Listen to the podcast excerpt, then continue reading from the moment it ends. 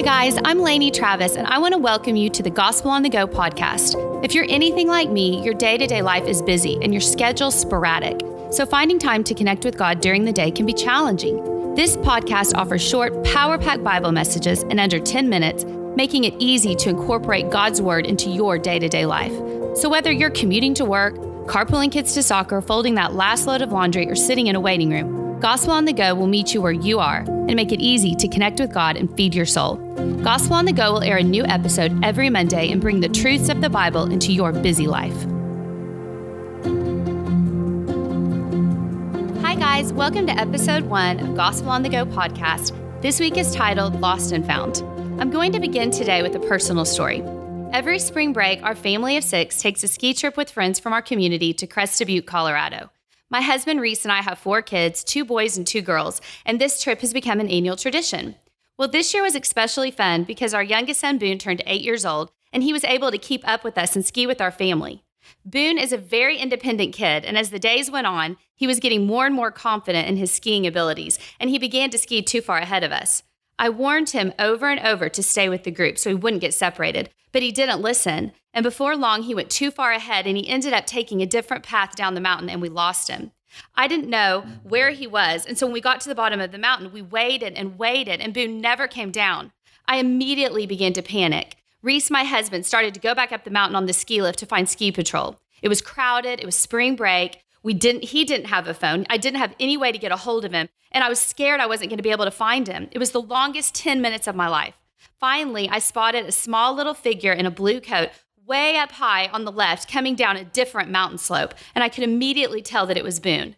To my relief, I panicked again because I discovered that he was coming down a double black diamond.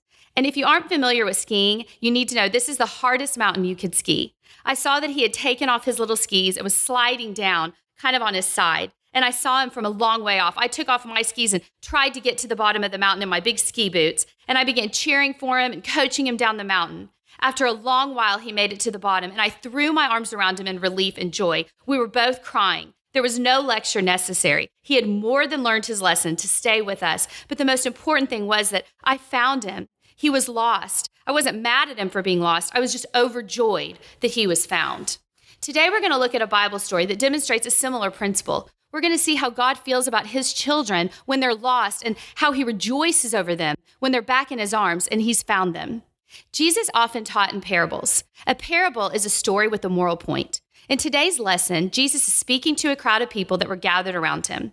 In this crowd, there were some Pharisees. The Pharisees were a group of religious teachers of the law in that day, and the Pharisees were grumbling to the crowd, complaining about Jesus, saying that he welcomed sinners, that he even went as far as to eat with them. They were frowning upon Jesus and Jesus' teachings. Well, Jesus, hearing their complaints, went on to tell the crowd a parable about a father losing his son. And in this story, Jesus explains how God feels about his lost children, these so called sinners, and how he rejoices when he finds them.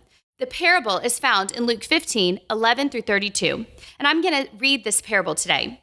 There was a man, Jesus said, who had two sons. The younger son said to his father, Father, give me my share of the estate. So he divided the property between them.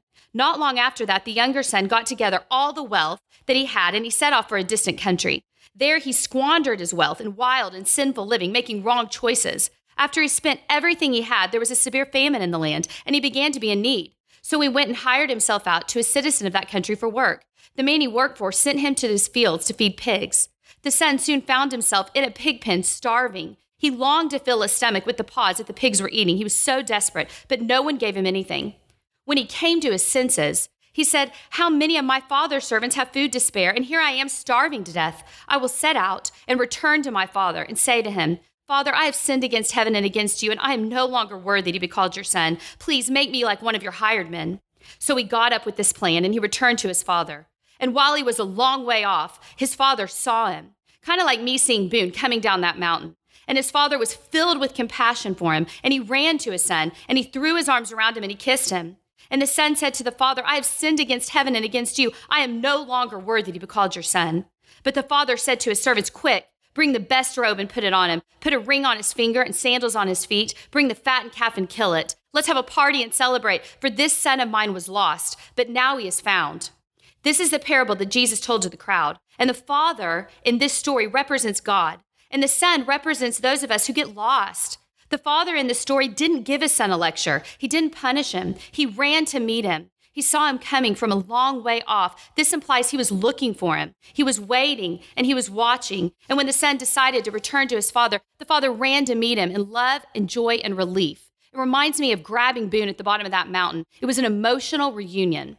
Well, how does this story apply to us? There are times we get lost spiritually. We wander off. Maybe we stop praying. We stop going to church. We don't read our Bibles and we end up tangled up in sin. We lose our way.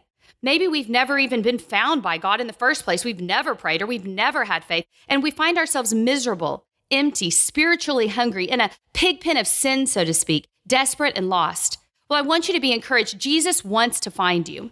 The son in this story belonged to the father, he was in the family. He had an inheritance, but he lived as if he didn't and he ended up in misery. He got lost along the way. It doesn't matter how we get lost. What matters is that we get found.